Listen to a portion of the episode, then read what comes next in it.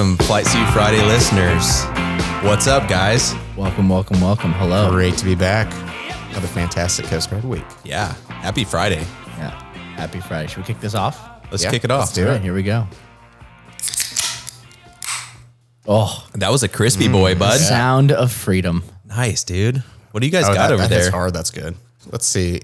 I've got a uh, pretty standard Sweetwater Brewing Company hazy IPA. That that's standard issue. That is Yeah, a yeah, good standard, issue. I mean, beer. if you're from Georgia or whatnot, you pretty much get this like it's a uh, Coors Light or shall I say even Bud Light.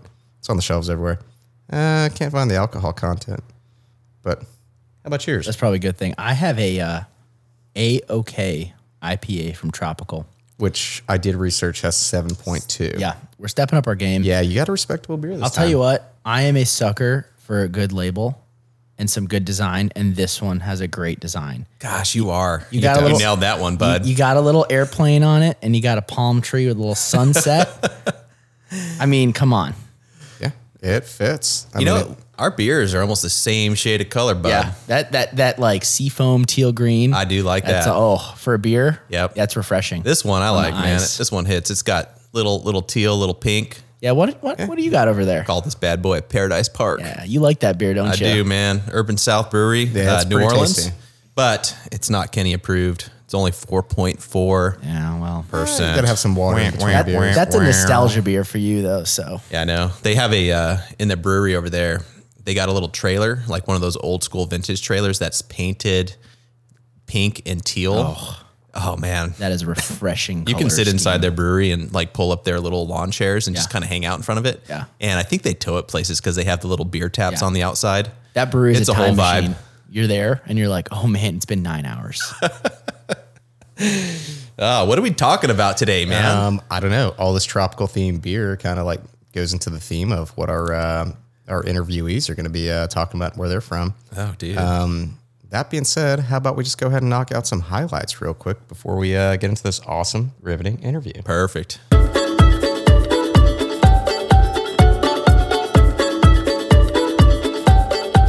All right, another week. We got some fresh highlights for you.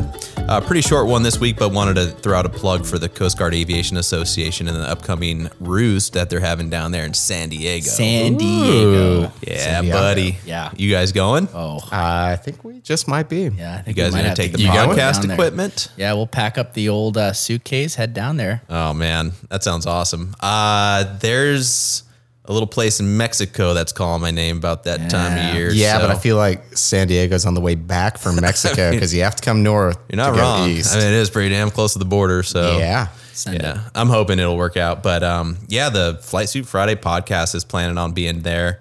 Um, the dates are 31 October to 3 November, and um, you can go on their website AO Ptero, that's P T E R O dot org, and register to sign up.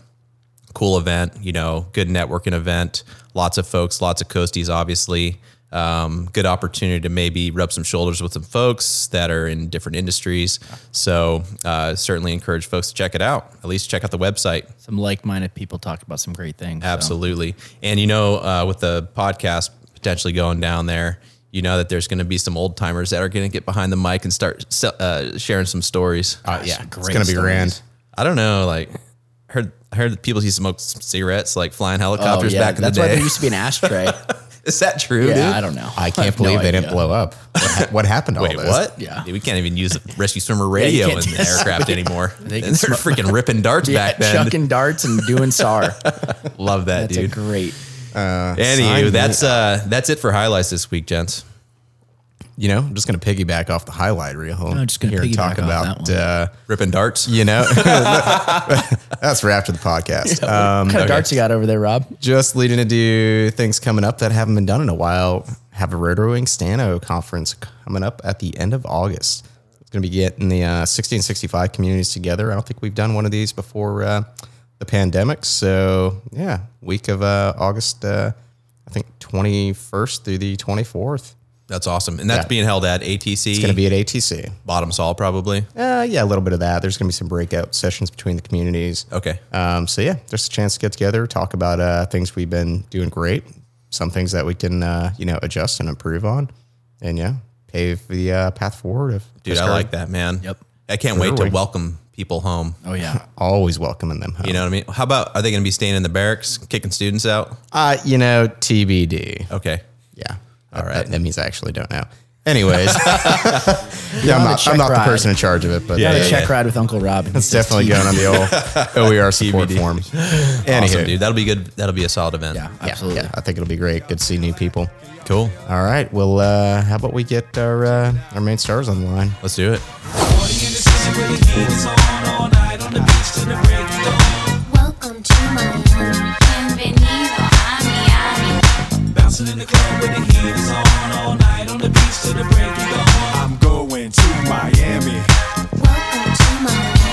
Welcome, guys. We have uh, Zach, Landon, Matt, and Reese with us today. Um, last week we talked about this SAR case, and super cool. We got him on. We finally got them. We got them. yes. Pumped. Uh, the stars have aligned. Yeah. They haven't been launched for a SAR case yet. Yet. And Currently on duty, at least three of them. Yeah. yeah, exactly. So, welcome, guys. Uh, how, how y'all doing? Doing good. Yep, doing well. Thanks for having us. Awesome. Super pumped to have you. yeah. Let's. uh Why don't you guys uh give a quick intro? Well, we can start with Zach if you want to just go down the line and, and tell us a bit about yourself. Okay. Um, sounds good. Yeah, I'm uh, Zach Gross. I am uh, originally from Virginia, but uh, currently stationed in uh, Miami. Uh, coming up, finishing up my third year here. Uh, so I got one more year left here in Miami. And uh, prior to that, I was at ATC uh, Hey. 65 division. Yep. So former Talon editor. I think uh, we've uh, we've upgraded going to uh, to Flight Suit Friday. But was happy to see the Talon come Yeah, back buddy. for, Yeah, buddy. the last episode. But um, yeah, I was at ATC before here. Uh, left in 2020, peak COVID times, um, and then uh, before that, I was at uh, at Houston. Uh, was an academy guy and straight to flight school, and uh, yeah, enjoying the time in Miami, and uh, yeah, excited uh, excited to have one more year here. Right on. And That's we'd, awesome. we'd ask you what you're drinking, but you're on duty right now, so it's probably gonna Yeah, be got a, water uh, or some kind of Lacroix. I got a water. It isn't a Stanley Cup though, so it is Oh. uh, you know keeping with the trend. Hey, So, yeah. See. Yeah, that, that, that's not bad at all. There it is. Landon, Yeah. you, you want to tell us a bit about yourself? Yeah. Hey guys, thanks for having us on. I'm Landon Klopfenstein. I'm also on duty with Zach, which has been the trend in the past few months. Bunch of star magnets down yeah, there. right. We're gonna have you on the podcast after you guys get launched tonight again. So yeah, yeah, you might hear the whoopsie go off or something during let's the go. recording, but um, Zach's a great guy to fly with. I've been super fortunate to fly with uh, him. Super knowledgeable. I'm a new co-pilot, fresh out of T course, as I think Nick mentioned uh, on last week's podcast. I was a 2019 grad of the academy. Went to uh, buoy tender in Hawaii, the Walnut. Whoa. Um, and I short toured from there, went to flight school, and now I'm here. Uh, so I just left T course in March. So let me get Low this straight. pilot. You graduated from the academy.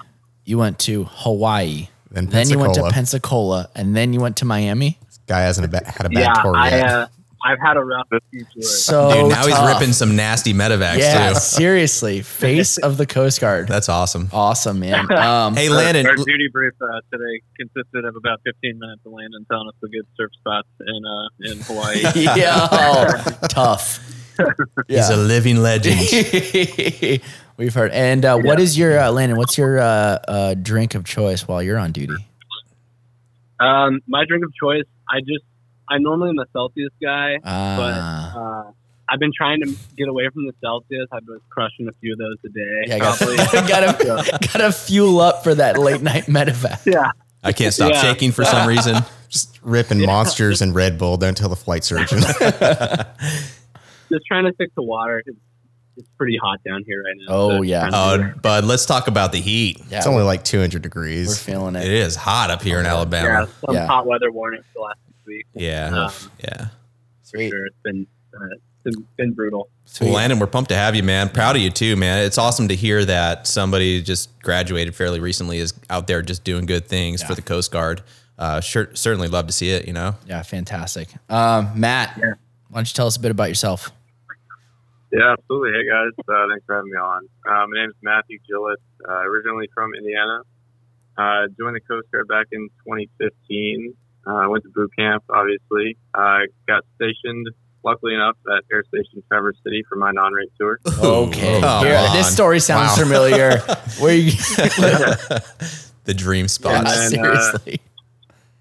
Yeah. Uh, and then I was lucky enough again out of A school to go out and do four years in San Francisco. and now, Okay. uh, This is this is getting suspicious. So far, Zach has the worst tours. They're pretty good. Yeah. Anyway,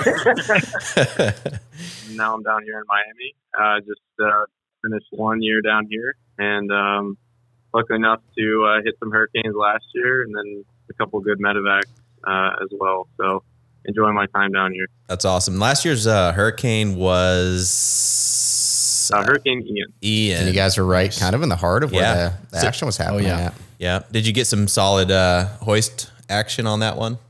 Yeah, absolutely. We were. Uh, I was on one of the first two crews out the door that morning after the hurricane went through. So uh, Nice man. we ended up picking up eight people, I think, on that first. day. Wow. Oh wow, Wow. That's probably had to be in your first couple months of being there. Yeah, absolutely. It was. It was. I think it was like my second flight here in Miami. Wow. with Wow. The, the hurricane. Yeah, what a great intro to Yeah, the man. One way to learn your AOR. Unfortunate seriously. circumstances, but like that's what the Coast Guard does, right? Yeah. Like responds to these hurricanes. Yeah. That's awesome, man. Well, Yeah. welcome, dude. Yeah, thanks for coming on. Are you a Celsius guy too, or are you sticking to Lacroix? Oh yeah, Celsius at least once a day. Okay. Who's who's selling these Celsius? I'm curious Yeah. in Miami. Is Yeah, it they the uh, is it like the uh, geedunk thing? Yeah, or- we have a little mini exchange, and I think where they have like record-breaking sales over there. Yeah, that's right. I remember. Yeah, you guys do have. A I'm nice go buy some there. Celsius stock, dude. Yeah, you, you make quite a bit of money. yeah, for real. All right, Reese, man, tell us a bit about yourself. All right, guys, what's going on? Thanks for having me. Um, originally from San Jose, California. Uh, joined the Coast Guard in 2014. Um, unlike Landon, uh, I graduated boot camp and was stuck in KMA for two years. after boot camp, went to A school. Um, went to Cape Cod after that on the 60s, go Big Iron. Yeah, buddy. Yeah, Um, yep, and then went to Miami after that. right on. Um, so I've been too a swimmer since 2017, and um, yeah, liking definitely loving Miami so far. That's awesome, man. You got but y'all had a good sure. shop up there in Cape Cod, huh? Yeah, we did. Yeah, man. We did for sure. That's awesome. I, I've seen nothing but Yeah. good things come from Cape Cod in the past, like I don't know, six years was or something like that. I mean, you're not just saying that because you were an alum as well. Uh, I was an alum. However, it was not years. as good. I feel like, you know, it's one of those things where, like, you know, usually when you depart, like it goes downhill. Yeah. I departed. It It went actually uphill. went up. like, oh man, they're doing great now. yeah. Well, welcome, Reese. Good to have you, man. Yeah, and uh, rumor has it you're maybe sipping on a beer over there. Uh, yes. Uh, Sierra Nevada. Ah, Yeah. Um, tugging at our heartstrings. no real reason other than I enjoy the taste, not to, uh, yeah, just enjoy the taste, enjoy the percentage. I think it's like 5.6, something like that. That's not bad. That's not bad. Good Um, afternoon beer. Are we, are we, are we talking um, like uh, Sierra Yeah. Pale Ale? Yeah, that's a good point. Which one? Yeah, it's just the original, like Oh. the, um, Dude, the yeah, OG? That's Oh. a classic taste. Gosh, that's a tasty Yeah. beverage. That's- Good Yeah, choice, Reese. I grew up on those, but Yeah, that sounds, seriously. that sounds a little bad. Oh yeah. Yeah. Um, and I may or may not have gotten a couple cases free for uh, selling. Yes, dude. There you go. The ball drops. Yeah. Uh, quick, quick question for you because this was up for debate like a couple months ago. Is Sierra a West Coast brewery or an East Coast brewery? Ooh. Uh, me, Yeah, yeah, yeah. I would say I would say East Coast because I joined the uh, Coast Guard when I was 18, so I didn't really get to uh, go out and enjoy like the West Coast kind of party life. Ah, it was okay, that's just fair. turned 18, went straight to uh, straight to boot camp. So right on. Okay. I'd say East Coast went through. Yeah, what what do you think about that? Because you, because you, Nick, you are a West Coast boy, but you've been to the Asheville Sierra Nevada Brewing Company. I have not. Oh, you haven't? No. That was Uncle. Oh, that's right. You and Uncle yeah, that was Ron. just the two of us. That's right. Oh, you- We- you need to we're, get- we're freaking launching 65 direct right. to Asheville Regional Yes, Airport. that's right. And, you know, poor little me was coordinating morale events or Yeah, some that's right. nonsense. I don't know. Anyways. Yeah. We I, I- have a we have a bird deployed to D9 right now, and I think that Sierra Nevada Brewery is in that kind of flight path. Oh, is it? So that'd be awesome. How, How fortunate. convenient. Great fuel stop. yeah. Yeah, It's they- I got think contract they stopped- they stopped in Asheville on the way up there, and then they stopped. And they just went out and stopped and back next week on the way back. But, Really yeah, just a coincidence. A lot of things coming to light. It was light. literally straight in their path. Yeah, a There's no things- way they could avoid it. a lot of things coming to light on this podcast today. I love that. Awesome. Allegedly, in the Allegedly. Well, great. Um, yeah, let's uh, let's kick it off. Yeah, Um, man. I am, and I know Rob and Nick are very excited to hear about this case. Um, so if you one of you guys want to kick it off and just start running through it, uh, tell us about it. Tell us what you guys did. I'll kick it off. I, I- I feel like uh, like Reese and Matt probably have the uh, the best. Uh, we'll probably have the best stories to tell, but I'll, I'll kind of kick off a little intro on kind of the background of the case, what we got launched on, um, kind of what we were what we were doing. Um, but pretty much it was a uh, late night medevac. We'd done our I think it was a Friday night. I've been on a string of Friday night duties where we've flown through the night, and I guess tonight's kind of the same thing. It's a Thursday, Friday. So we'll see see what happens. But um, pretty much, uh, we did our night trainer, um, came back, and then I think it was around 11, 11 p.m. or so. We got the uh, the call for a uh, for a medevac. Uh, just got the initial um, initial info, and uh, basically it was uh, a medevac on this little key um, in the Bahamas called Walker's Cay. Um, which is not super uncommon for us. We, we do a lot of flying out in the Bahamas, uh, mainly in like Bimini, and then we've done a few deployments down GI. But uh, 65 wise, um, we'll do medevacs off some of the cruise ships, uh, like their little private islands and stuff like that. So we'll land on their uh, on their islands, pick some people up. Um, so we're familiar with a little bit of like the closer in ones, but this one that we hadn't heard of before, um, and pretty much it's a just small, pretty much uninhabited island, uh, 130 miles northeast of uh, um, northeast of Opa-locka. Yeah. So it actually does have a, an identifier for it. Is, um, is this the M- yeah Mike Yankee Yeah. Uh, Alpha Whiskey? Yep, that's it. Okay. So it's about um, about got my ESP here about 45 miles north of Freeport. Um, so kind of right off the bat, it was pretty far out there. Um, we'd probably need gas beforehand, and uh, kind of had a lot of pre-flight discussions about this one. Really, uh, to be honest, because the initial information that we got once we all got up and uh, started talking to the ODO, uh, there wasn't really a whole lot of information going around, but the information that we did get passed was like pretty minimal, pretty gruesome too. Yeah. pretty gruesome, Yeah, pretty wow. minimal. They, they just said uh, she fell off a cliff and does not have a face. Oh It my was- Oh, god. man. Oh. Yeah, her face was gone. With those medevacs, like the serious ones, you kind of always remember the first thing that they said on the phone, especially if it's like as specific and as gruesome as that.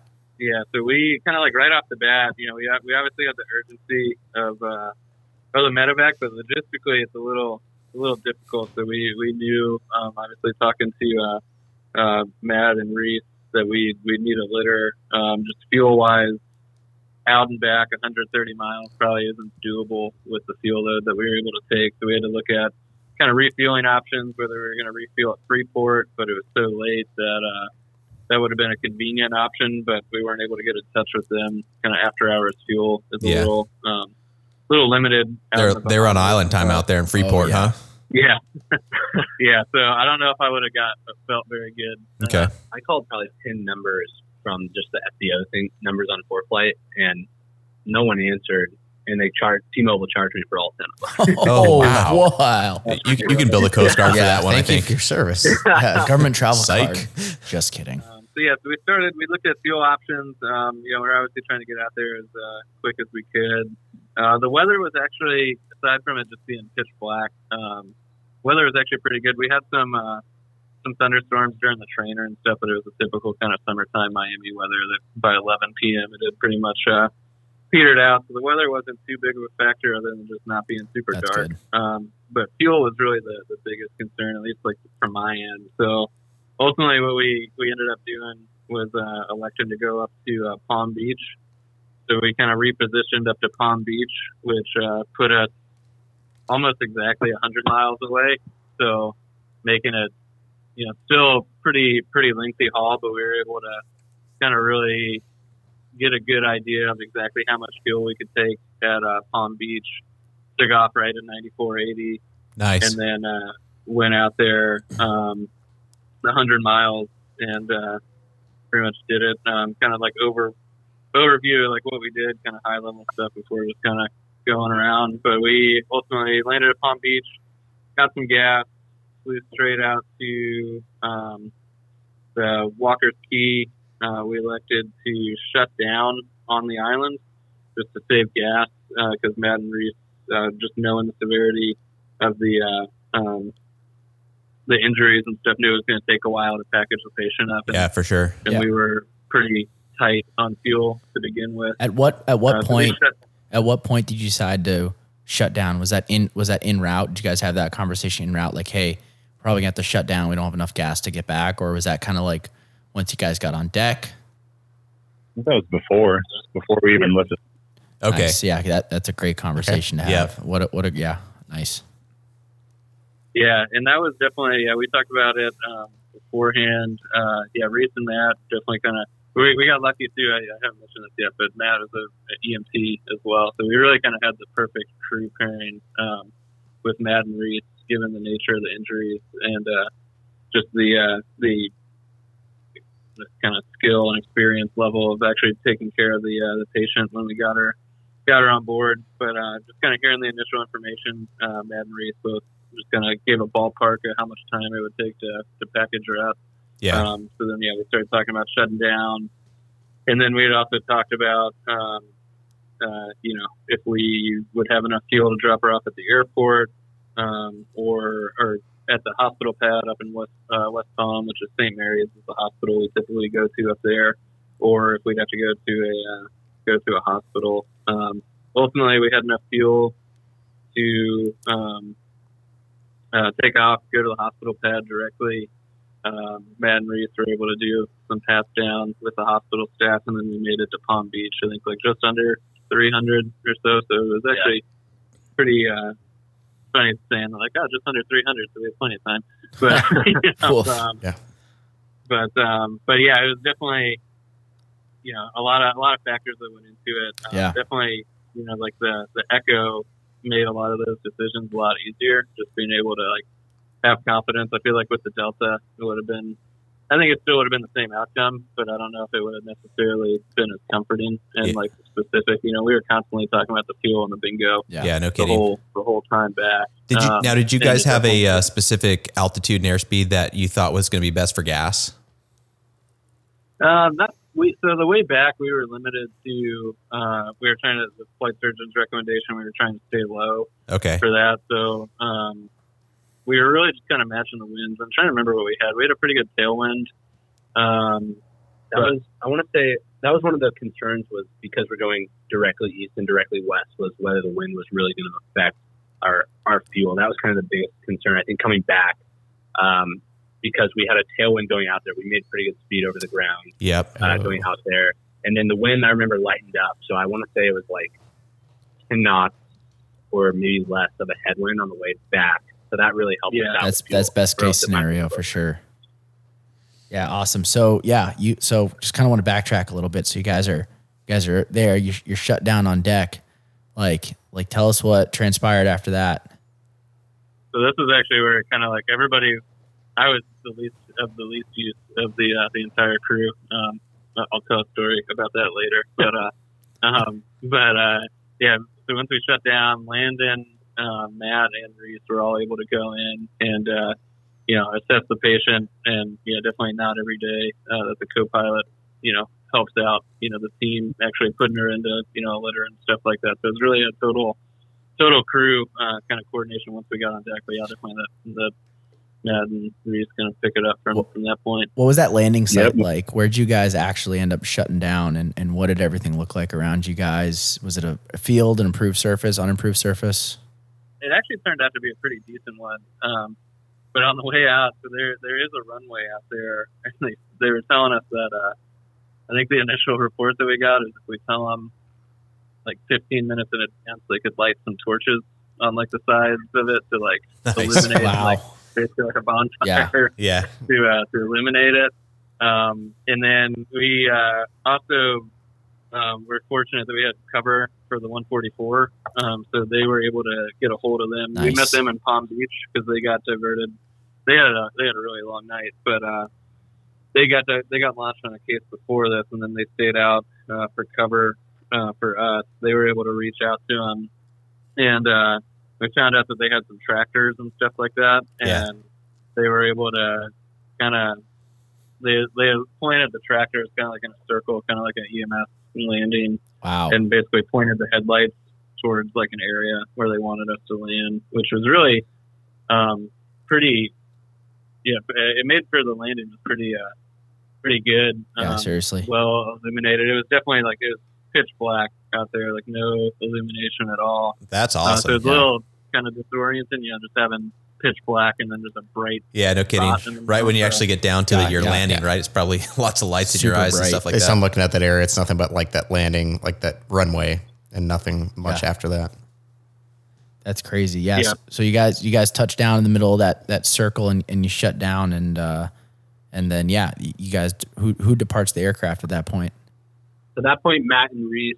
Um, another interesting point was there. We didn't know what we were gonna like stumble upon with how many people were there. Like the first call, we weren't sure if it was maybe just the survivor and one other person was the first info we got. okay. But we actually got there. We landed. There was a surprising amount of people there, like surrounding Mhm. the landing site. I would say maybe like 40 people. Oh wow. Um, and so we got, we landed as we were shutting down. Matt and Reese took off with the litter and the EMT kit, and uh, I'll have Matt pick up from there. Yeah, absolutely. Well, we, we shut down on deck, and um, like Landon said, it, was- it was really surprising, honestly, with the reports coming in before we got out there, how many people were there. And um, just in the, my experience as an EMT before joining the Coast Guard, a lot of times when you have a, a patient and there's a lot of uh, onlookers in the area, a lot of times um, that makes the whole situation a lot more stressful. Oh, because not only absolutely, hundred percent. yeah, not not only are you dealing with a patient, but you're also trying to deal with uh, a bunch of other people trying to you know look over your shoulder or they're getting in the way and stuff like that. So, um, but yeah, me and Reese grabbed the litter, uh, went over to the, the little cabin that they had her set up in, um, and luckily for us, you know, both of us EMTs um, went in there and were actually surprised that there was. Um, I'm not exactly sure of his. Uh, medical experience, but he, he did have a lot of medical experience. There was someone that was taking care of her and Oh, actually got her pretty uh, bandaged up already. Yeah, for so the most can part, you- at least. Can you describe the reports of the initial accident again? Like what what were you when you guys landed and you were walking up to the survivor? Like what what reports were you moving in on? Like what were you expecting to see and what was told to you? Well, we were originally told that obviously she fell off the cliff, and then we got on scene. The actual story was that you know she had a few drinks Friday night on a little fishing island out in the, in the Bahamas, you know, as you do, um, and was riding uh, an electric scooter and fell down um, approximately ten feet onto some dry reef. Ooh, So- wow. Oh, that'll chew you up. Yeah, Yeah, especially if you catch it Yeah. with your face. Yeah. Yeah, absolutely. And But like uh, I was saying, there was a lot of uh, a lot of people there, and she already had a lot of medical attention. Yeah. And to my surprise, she was already bandaged up, almost ready to go. Um, I think we were both Matt and I expecting the absolute worst, and starting from ground zero and kind of working with her on the spot um, from scratch. Um, the whole reason why we shut it down, uh, just to kind of be prepared for the worst. And it was kind of like the exact opposite, Yeah. which So was awesome. So yeah, Reese, like you guys are walking up. Like what what are your what are you first seeing? Like what like what are what's going through your head? Like like what's your you know internal checklist? Like what things are you looking for and check in you know on the survivor to make sure that you guys can properly package her up and get her back. Well, Matt and I kind of discussed this before. Like, the main thing was just, um, you know, major bleeding. If she was kind of still bleeding, um, stop that as soon as possible. Then, like, the breathing, and then just go down the list, uh, to be honest. Um, so we both kind of discussed that before on the flight there, and I was just setting everything up in the uh, in the cabin. It's kind of dark, it's kind of messy, but kind of like controlled chaos. Just had everything set up in the cabin. Um, of course, get the oxygen ready. Um, and kind of just in my head, in my mind, going through the steps of what we're going to do when we get out of the helo, get inside the room, and then um, see her. And up until walking up to her with Matt, um, I was relieved to see the condition that she was in and the help that she got from everybody else Yeah, that's good. because she was, I'm telling you, basically like ready to go. We didn't really have to do too much, um, and I think Matt would agree. Yeah, absolutely. Um, yeah, very lucky in that in that scenario that she was already bandaged up, and a lot of the stuff that we needed to do was already was already done. There were still a few things that we needed to do. Um, Yeah. got there. Yeah, Um, you want to walk us through that? What? Yeah, what, what did you guys have to do in order to you know s- s- make sure she's she's ready to be evacuated? Absolutely. I mean, obviously, we need to get her on the litter. Um, me and Reese had talked about intubating, just if you know if we needed to. We knew she was unconscious, so um, obviously the rescue swimmers and the EMT kit they have some tools for that. Uh, but we elected not to, just because of some of the issues that she had with her airway. Uh, she was breathing, um, but very short, sharp breaths at the time we got there. So we knew that she was getting oxygen into her system, but uh, it definitely was an unknown at that time to try to intubate. Uh, we also needed to apply a C collar. So uh, luckily we had Landon there with us, and he hopped in and threw on some gloves and uh, held a C spine. So we Held could get C-spine. Yeah, all hands on deck, Nice. man. Hey, Landon, when you uh, walked into duty that day, did you have any idea that you're going to be holding C spine in some Bahamas island? No, I didn't. Uh, I walked Yeah, in, awesome. and interesting enough, I was just reading some of my notes. That I we landed. I think I, remember getting back to the duty room at like maybe five thirty or six in the morning, and I Wow. uh, wrote everything down. And I was Yeah. just reading through my notes, and that that night, our trainer, uh, we got diverted like right away on the trainer for a missing free diver off of Bimini. Mhm. So we we actually flew like a full bag of gas on a on a missing diver that had just been called in, uh, working with like the boat uh, of the diver and his friends that he was on, and uh, the Casa that covered us when we had to bingo back for fuel right as the sun was going down. The Casa that had covered us replaced us on the missing diver, and then that same Casa and us launched. Damn, Oh, dude. That is a You guys, were, busy you guys night. were warmed up. Yeah, I don't. I don't mean to backtrack too much, but how much flight hours did you guys have on you from your previous trainer before you guys launched for this medevac? Or like two, a little over two. Yeah. Two. So, So so it was. Um, So y'all wrapped up your duty Yeah. day with like what 5.4, 5.3, something like that. Yeah, it was in the five Yeah, for sure. Because I think it was like a little over three hours on the, the medevac, and then yeah, we weren't over six, but it was like yeah, I mean we were definitely done. But yeah, it was in the five total for the day. nice man. Yeah, we Yeah. definitely pulled, we definitely pulled all nighter. Yeah, for sure. So, so Landon, you were assisting with C spine and getting on the litter. Um, is there, you know, anything that, you know, surprised you that that uh, Matt and Reese helped you coach get get coached up with since they were so uh, experienced? Yeah, I, I was, I honestly just felt like I was kind of along for the ride. Like they were both, they were both super knowledgeable and knew exactly what to do. I was just kind of, you know, they were just telling me what to do and I was following directions. Didn't expect to get out of the helicopter and be involved in the situation. I, I know that I think Reese or Matt, one of them gave us all gloves like in the beginning of the Yeah. flight. Um, so I'd already had them in my pocket. They were thinking ahead a little bit there. And, uh, I walked over.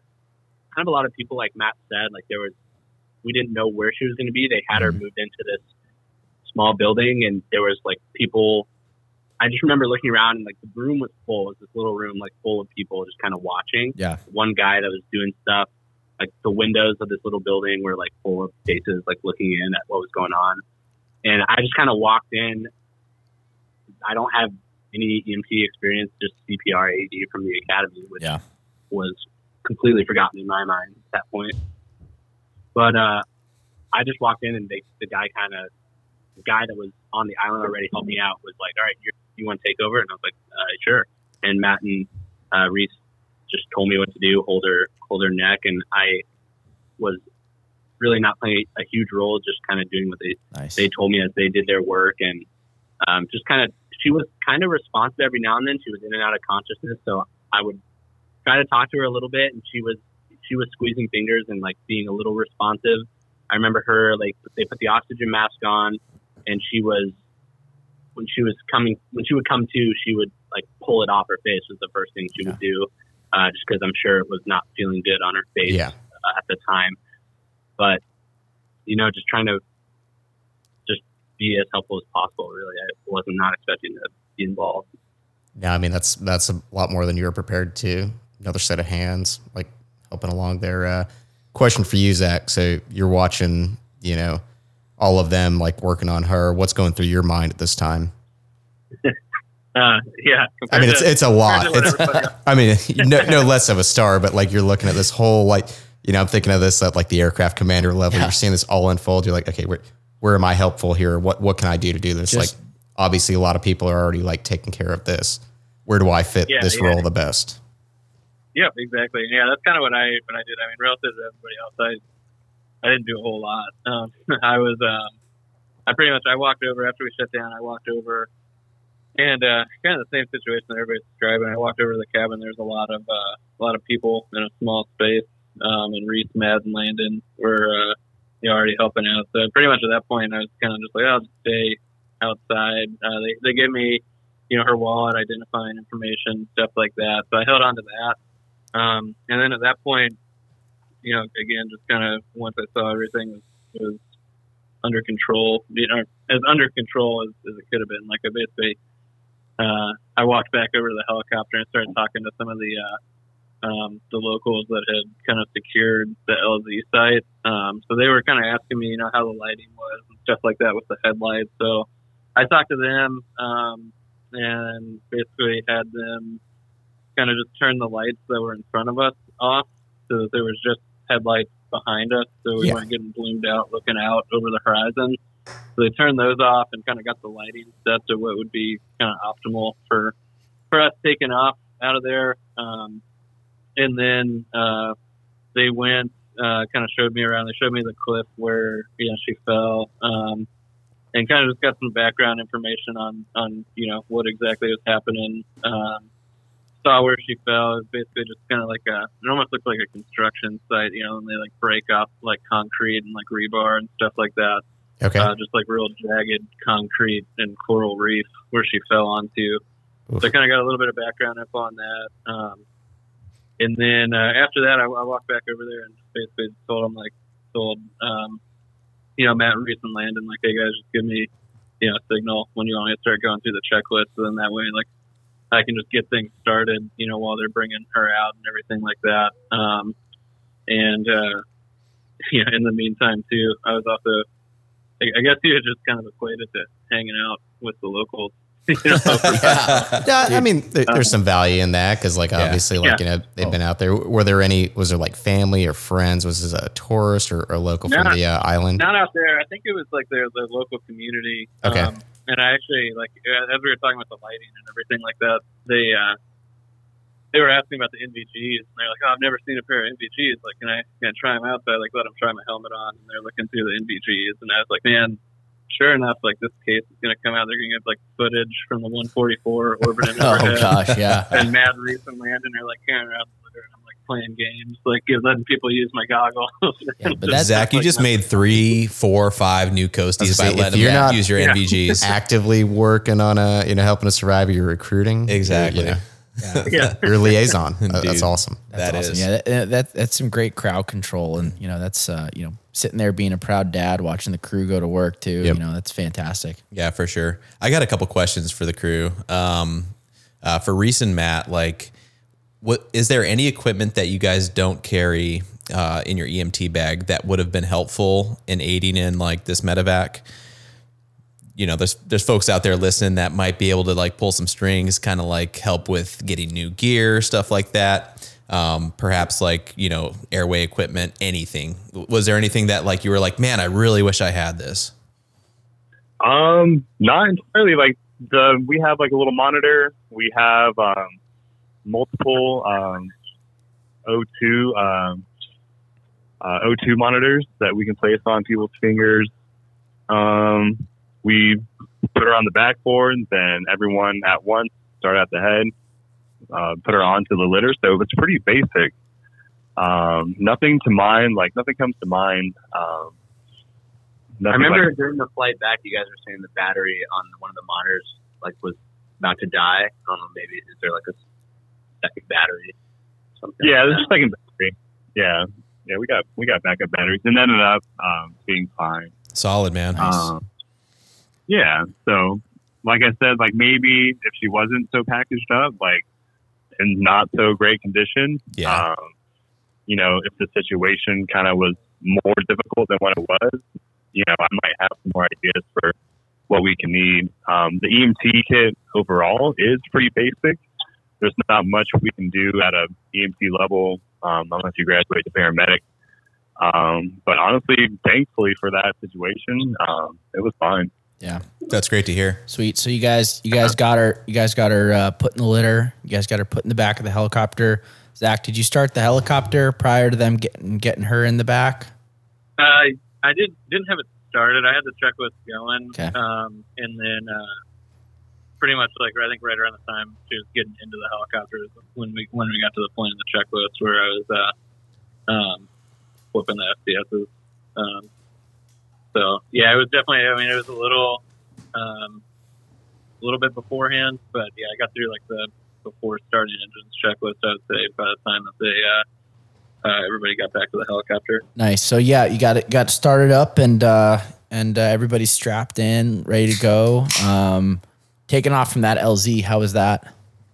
Uh, it really wasn't too bad. You know, we obviously had a little bit more waves in the landing, uh, but we had pretty good, pretty good winds. So again, we had a tailwind on the way out. So the, the pad was on the, I guess it'd be the north side, or the not not a pad, but the opening that we had was on like the north side of the island. So on the way in, we pretty much just came. Luckily, the 144 uh, had done like kind of like the high recon for us, and just That's awesome. kind of given the, the timeliness of everything, we were able just to quickly kind of fly over the LZ, just turn around and come back in, Yeah. uh, kind of recon. We got pretty good view um, as we were coming in. Uh, the way out, we had uh, winds pretty much right off the nose uh, as we were pointing uh, west to head back. So uh, we had them turn those headlights off in front of us, so we had good illumination Smart. behind us. And Yep. We had some uh, kind of palm trees, uh, some palm trees that we had to clear um, directly in front of us. But um, we were we were light enough to wear the takeoff, um, you know, it wasn't you know by 65 standards wasn't wasn't too bad. Yeah. And then once we cleared the palm trees, we got the wind and pretty much able to, to get going right away. Nice. And then in you know once you guys clear those trees, you guys are at altitude en route back. What kind of conversations are you having about fuel, hospitals? Like, are you talking to sector at all, trying to get them to coordinate stuff? Like, what what's going on in the helicopter in the front? What's going on in the back? What are you guys doing? So we we were pretty much um, you know Landon and I were were kind of just filling Matt and Reese in. You know, for the most part, we were really kind of trying to you know, keep everybody informed, but at the same time, knew they had their hands full in the back. So uh, we were kind of mainly just talking, kind of talking out loud um, about a lot of the fuel plane and stuff. We took off. We didn't. We weren't talking to sector. The 144 was uh, handling our comms with sector, which is also Gosh, very, that's so nice. That's very nice. yeah, it was awesome. Yeah. Um, so the, having the 144 on scene was huge. Yeah, And that's then even even when we took off, you know, still we had the fuel planning in there. Um, you know, we, we I'd say basically like we, we started everything pretty conservative with the fuel planning and the Echo, and then we you know kind of worked our way down um, to kind of you know put in like the realistic conditions. Actually, you know, like I think on the way out, you know, we started and we're like, oh, keep it in. We knew we weren't going to fly 90 knots, but Yeah. keep it at 90 knots. Nice. See what that uh, uh, see what that gives us. Like hit that bingo, and then like okay, let's put in you know our actual airspeed, put That's in all that stuff.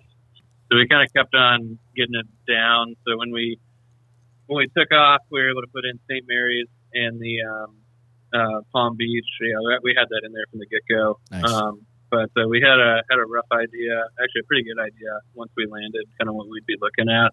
Um, and really, the biggest factor was we were just you know re-updating. We were staying really on top of uh, the winds Yeah. and just you know seeing how that impacted everything. So we had a you know 100 miles to to fly back. So you know there's a lot, obviously a lot of environmental conditions that can change during the transit. So like we were definitely optimistic we'd be able to go to St. Mary's and then Palm Beach on takeoff. Um, and then we probably like once we got about 40 miles away, I would say like that's when we like confirmed it and like yeah we're good to go. We can definitely go to Palm Beach. Had the CASA you know confirm the landing with Palm Beach Oh, that's or awesome. with uh, St. Mary's. Yeah. And then um, uh, yeah we were able to land. Luckily the the hospital is just it's like um, it's maybe five miles away from Palm Beach International. So that was uh, really the biggest factor that we were like kind of waiting on there was like if there was any delay, you know, on the helipad or something something like that. Nice. Um, so we knew like physically we'd have enough gas to land and then you know take back off, go to Palm Beach. Um, but how long of a delay? You know, how long is that path Sure. down? Yeah. Making sure the pad's gonna be ready, that kind of stuff. Yeah. Um, but everything went super smooth. Uh, we and luckily we do. You know, one thing I'll definitely you know pitch for just kind of like the Miami training program. We do a lot of hospital pad landings around here. Uh, there's no shortage of hospitals to go to. So uh, one thing that was really helpful with the landing, and again just time wise and everything, was you know we don't go to Palm Beach super often. Um, we do on cases. It's a common refueling spot, but training wise, like it's kind of a hike to get out there um, and do you know effective training and everything. Um, but you know, I think one of the things that's good is you know we try to take people to all the hospitals like that you could potentially go to on medevacs and stuff. So um, luckily, I, I go to Palm Beach. I go to St. Mary's, that particular hospital Yeah. pad. You know, like a few times a semi-annual, I would say. So uh, really familiar with the pad, and again, coming in at like 3 a.m. or whatever, where it's you know it, it's kind of tucked away. You can't really see it until you get up close because there's a lot of trees and obstacles and stuff like that around it. But being familiar with that pad uh, made it a lot more efficient of just being able to like kind of come in and you know not waste a whole lot of time. You know, obviously didn't didn't rush it or anything, but uh, So it Uh, sounds like made this was a a ground pad, maybe a little confined. yeah, Okay. yeah, it's a ground pad just in front and kind of in their parking lot um, on the side of a side of a road, fenced in. Um, got some light poles and stuff like that, and but uh, Yeah, and let's Uh, not skirt around the fact that you guys are uh, five, probably five hours into your sortie here, maybe four, right? Something like that. Wee hours Um, of the morning. and like you know, you had a training sortie. You have flown out to this island, done the thing. You're coming back. The adrenaline's probably dropping off, maybe a little bit, right? Because you're you're like, okay, cool. Like we're we're gonna we, we got this patient packaged up. Like she's doing well. Like you're you're you're fairly fatigued, yes. Oh yeah, Yep. definitely. Say about the only advantage, which is also a slight stressor, is low on fuel. So maybe you're lighter, but still you're about to go into like, you know, But fu- the fuel Yeah. situation scares you enough Yeah. to bring you back up. Flight is Right. not over. That's for sure. Yeah, So- that's for sure. So you guys are you guys are cruising back. Matt and Reese, what are you guys doing in the back of the helicopter for that transit time? Yeah, we're definitely just monitoring uh, the flight there. Just had the AED set up um, before we even um, got out, um, just in case things went downhill. But uh, had her on oxygen, like Matt said before, uh, or like Landon said before. She was kind of irritated, so whenever we'd have the mask on her face, just a non-rebreather, um, every once in a while she'd kind of like reach up and take it off. Yeah. Um, so I would definitely just periodically like uh, let her relax a little bit and then like put it back on gently and kind of repeat that process like back and forth. Okay. Um, and that was just Matt was standing by, kind of um, assessing her with me, watching her with me. Um, the monitor was uh, taking down her um, vitals. You can set it to like every five minutes. Mhm. Um, and thankfully, um, thankfully, she kind of was pretty much as stable as she could be throughout the whole flight. Um, kind of like uh, her SpO2, even like her oxygen levels were good the whole time. Uh, thankfully, even with uh, her taking off the mask and being irritated, her face was kind of puffy. Uh, you can tell she kind of had um, just a lot going on in her mouth. Yeah. Um, probably some pulled up blood, uh, a little bit. Um, teeth definitely um, looked a little messed up. So, but uh, as far as the reading, she was getting the air she needed, and um, especially putting on the mask every once in a while, every time, uh, every chance I could. Um, but yeah, I think Matt would agree. She was pretty much stable, the as stable as she could be the whole the whole time there. Thankfully, Yeah, that's good for uh, for a longer transit, hundred miles back to the airport or I'm sorry, the hospital. yeah, definitely, And Reese, back when you were back in Cape Cod, you probably flew with Corman, right? yeah. Yeah. So Yep. like the fact that you had a, another EMT on board with you in a 65 is a little bit like outside of the norm. But dude, what an awesome opportunity for you guys to like work together to Definitely. to knock that out. let's say kind of like i mean there, there's a lot of stress going into that because like if you're the only one with that like ex- expertise like having somebody else that can back you up oh, kind of like takes Oh, a little lift off like For a 100 mile transit. Yeah. You think about us in front of the helicopter. We have somebody else who can Yeah. fly the helicopter. Yeah, you got somebody backing you Yeah. up. Like that's that's super cool that Yeah. you guys had the opportunity to kind of work together through that medevac. Matt, talk to us about how you split up those duties because you're in back helping out Reese, but you're also probably sticking your head up front, helping out Landon and Zach, looking at you know instruments, you know, possibly asking questions about fuel, asking a question about weather, things like that. What what was going through your mind in that transit? Yeah, absolutely. I mean, this this our case just in general, medevac was was one of the more challenging cases I've been on. Um, just because not only you know I want to help out Reese as much as I can as an EMT, um, but I know Reese has got all the skills he needs to take care of this patient. You know, so I, not only am I looking at that, but I'm also trying to back up the guys up front and make sure that they're making all the right decisions. That we've talked about everything together uh, about fuel, landing area, whether we have time to go to a hospital or if we have to go to an airport. Um, you know, obviously conning them into a landing zone on a small island in the middle of the night and also to a hospital pad. So, um, you know, I obviously helped out Reese as much as I can um, with my knowledge from my time as a firefighter. So definitely, I think that helped the whole the whole scenario. So Reese just didn't feel like he was kind of the only one there on the ground that you know had to take the whole whole pie.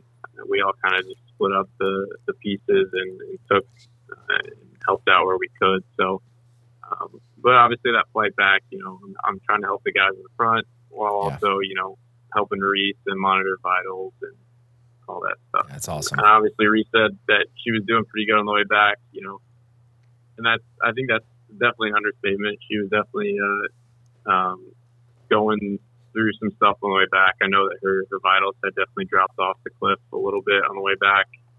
Um, luckily, we got her there in time to where that we could hand off that care to a higher level to where uh, it was definitely getting to that you know extreme end of not getting getting her to a hospital quickly. Yeah. Where you know if it was any longer, you never know what the outcome would have been. So, so luckily Yeah. we got her there and, and she got the help she needed. Yeah. You know? Um, saved. On the initial call, and I don't mean back it up too much, but uh, did the flight doc give you guys a window?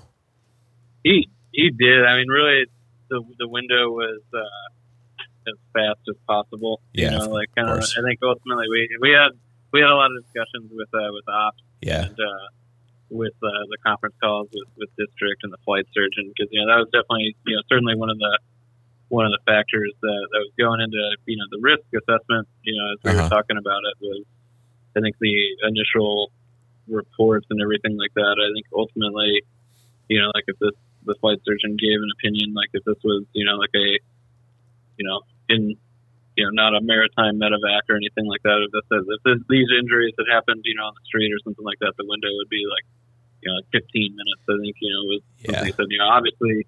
It kind of got into the discussions like, well, we, we certainly can't make that. Um, Yeah, yeah. so you know, it, it made the the gain you know a little bit harder to uh, kind of quantify for us. You know, we we wanted to get out there, but it was definitely a little bit of a higher risk case, just given the distance and the time of day and just some of the factors we were working with. It's a unique case Um, too but- because there's not a lot of folks who are going to go execute a medevac of a patient on some island Yeah. other than the Coast Guard, right? This, this sounds like something that happened in Alaska. Yeah. Yeah, for sure. Hey, so yeah, thank thanks guys. This I mean, this was a great conversation. Really enjoyed listening um, to all of this. Like, what a great example of man, CRM, ORM, uh, stepping outside your comfort zone. Like, Yeah, field you know, planning. we talked about this on the last podcast. This feels like a a case that when Landon's an IP at his next unit, he's going to bring up as um, an instructor on an AC board. Like, Dude, can I hit Landon with one more question? yeah, Oh yeah, yeah. that- I've been wanting to hit him up too, but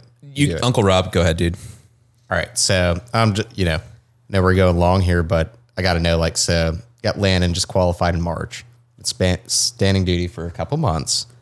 Um, how many cases had you been on, like prior to this? Whether it's SAR, like you know, going out on a search or an actual medevac.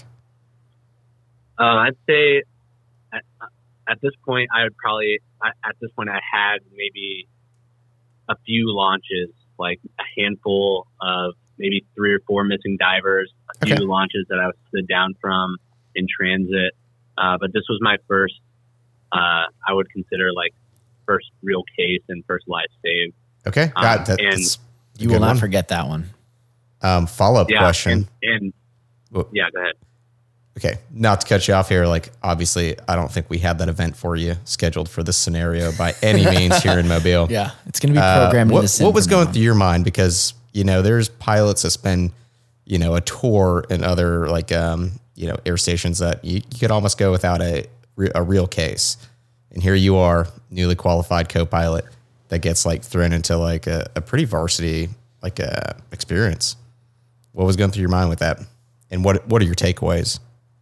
Great question. I had a lot of really good takeaways personally as a junior pilot. Um, I would say first and foremost, I was just trying not to detract from the crew as a whole, um, knowing I don't have a lot of experience and um, I had a lot to learn from everyone else in the flight. I think my biggest concern was just not to screw anything up. Uh, and there was a few moments in the flight that was, I think, would be a great oppor- learning opportunity uh, for any junior pilots listening. Um, first, first, first thing that happened was on our transit to West Palm, I uh, over torqued in cruise flight. So um, Get excited. I forgot about that. I just forgot. Uh, it's in the Getting PCs, so it's after it. I can't hide from it. But uh, what happened was didn't capture. Didn't it didn't capture. it, Nice. Um, but I was going pretty pretty much at the peak of our speed, maybe just trying to make up time.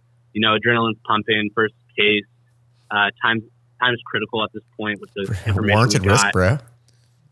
Yeah, and uh, I, I just I, I had to climb for some reason, and I was at the top end of our speed probably, and I just ever so slightly touched the sea sync and got the dink. So Sneaky. definitely a humbling experience. Um, but we, uh, you know, we we got on deck safely. Zach assured me he'd seen it a million times. It was nothing to worry about. I was, in my mind, kind of beating myself up a little bit that like, you know, you know, don't get lost. You know, don't lose the forest for the trees and like do something stupid like that and, and mess up the case and and like be be a problem really and detract from the crew. But he assured me, you know, that that wasn't the case. We landed. I worked with Matt. I was going through the, the dash one, just reviewing the over torque procedures. We Matt looked at the head, uh, rotor head while I was standing there. Nice. Everything was good. We were able to continue. That's good. Um, but good learning experience for me, just because you know things happen and and Oh yeah.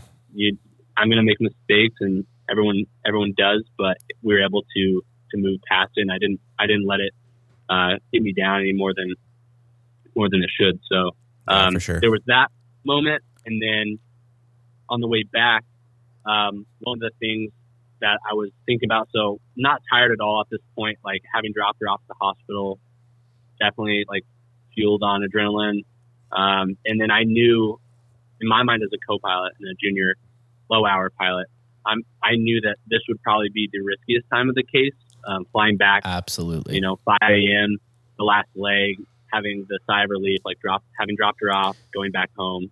Um, I knew that this was when, um, this is a critical time to like really get it together and focus and, and get back home, uh, with the fatigue setting in and whatnot. And, um, we were flying back. I was flying back home the same, you know, route that we've done a million times. And I remember we got back to Opa-locka and I was on goggles and just, I remember telling Zach, I was like, I can't find the ramp. Like I'm having trouble having done it a million times. Like you would think, you know, it wouldn't happen, but it's just one of those things that fatigue, I think had just set in, and had I just maybe lifted the goggles, that would have been no problem. But I was like, Zach, Yep. can you top me onto the ramp here? I do not know. That's fatigue for you, man. So Yep. Opa-locka is Opa-locka tricky to find. It's it's Yeah, barely I- IOC line. Yeah. Yeah. No, I mean, well, you guys have like cultural lighting all around that airport too. So it's confusing. yeah.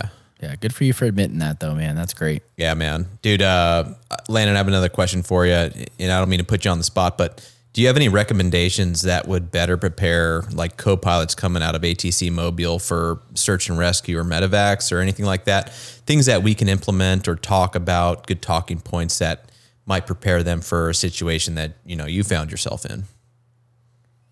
Um, as far as training goes, I'm I I'm not sure. Maybe more, maybe fuel planning um, is a big one. I know we do like that hand jams, um, weight and balance, and we and we talk about fuel and stuff. But maybe just like scenarios with Okay. in a in Yeah. a brief or pre-flight situation where like, hey, like fuel planning wise, like what's what's uh what are your thoughts on something like this? Because that was a that was our biggest discussion with this whole flight was Yeah, was for fuel sure. from the from the get go. And you know, I I I had the cool experience of going down like um, with Matt and Reese, and we were just kind of stripping everything out of the helicopter, and I was going through ADSB and like taking things off as they came out, and you know, hey, what's this? What's this? And just trying to get a better idea Nice. of of weight stuff. So th- I think that was a big deal. I don't remember using ADS AWBS a ton during T course. Okay. So maybe just, I mean, that could be something where just going through like weight and stuff was a big was a big thing. I couldn't agree more, man. That- that's like realistic stuff, right? Nail So the like the weights and the fuel. I think that's probably the biggest conversation piece amongst any 65 pilot, right? Is always Oh, Yeah. what do we weigh? How much fuel do we have? Yep. How much time do we have on scene, right? Yeah. So uh, that's great feedback, man. I think I think we can run with that and try to implement some of those things. So appreciate that. Yeah, that that's, Yeah. that's great. Yeah, sweet. Well, man, that was fantastic.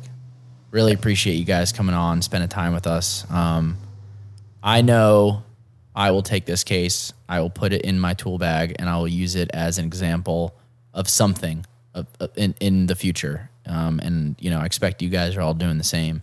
Um, but good job to everybody. Super impressive. When I first heard about this case, I was so pumped to talk about it. And uh, you guys did not disappoint. This is a great conversation. Thank you. Yeah, thank you. Yeah, that was a that was a team effort. And tell you something, Landon, like your your thought process of like I don't want to screw that up, this up. Everybody's thinking that, and Yes. it's the right mindset. You're going to gain that experience. You you gained a big one here, and that entire crew, like all of you, you did amazing. So uh, yeah, thanks for sharing that with us. Thanks for having us. Guys, thanks so much. That was awesome. Yeah, of course. Thank you.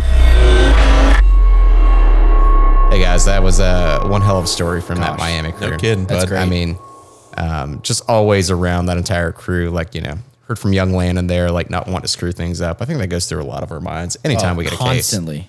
Um, and that's what drives us to like study more, try more, like chair fly more, like, you know, between like your mech, your swimmer, everything. We're going through a lot of different training for it. You're right. Um, but yeah, that's what we're built for. None of these scenarios, like these outlier cases, we can't always build those scenarios. Yeah. It's the mentality that we develop over time of like, I got something weird, but as a team, we're going to figure it out and we're going to, you know, just work together, ask each other the weird questions and make it work. Yeah. We want to thank all of you for listening. Please continue to, to feed us more cases. Like, it's just great to like sit down, hear from every different place out there. Uh, and all your experiences like help, I think, to build us all across the community. Um, hope you enjoyed your Coast Guard Day. I know we certainly did. Uh, we certainly went to it, and enjoyed all the family fun activities, did not crush beers and play golf. Um, that being said, you gentlemen have anything for the uh, rest of the sign off? No. I'll say um, check out the uh, pterodactyls uh, for the roost coming up in October. The silent P. Um, Also, another little highlight: check out the Instagram Flight Suit Friday. Um, if you guys, anybody in the fleet has an interesting story to share, you can email us, or you can drop into the Flight Suit Friday DMs on Instagram, hit up Miranda and share your story there, or just kind of, you know, get us connected. So um, we'd love to give you a highlight or a story, whatever. But um, every two weeks, yeah, we out here. Y'all uh, take care out there, fly safe, and we'll be talking to you. Bye. Peace. We say goodbye, but never let go.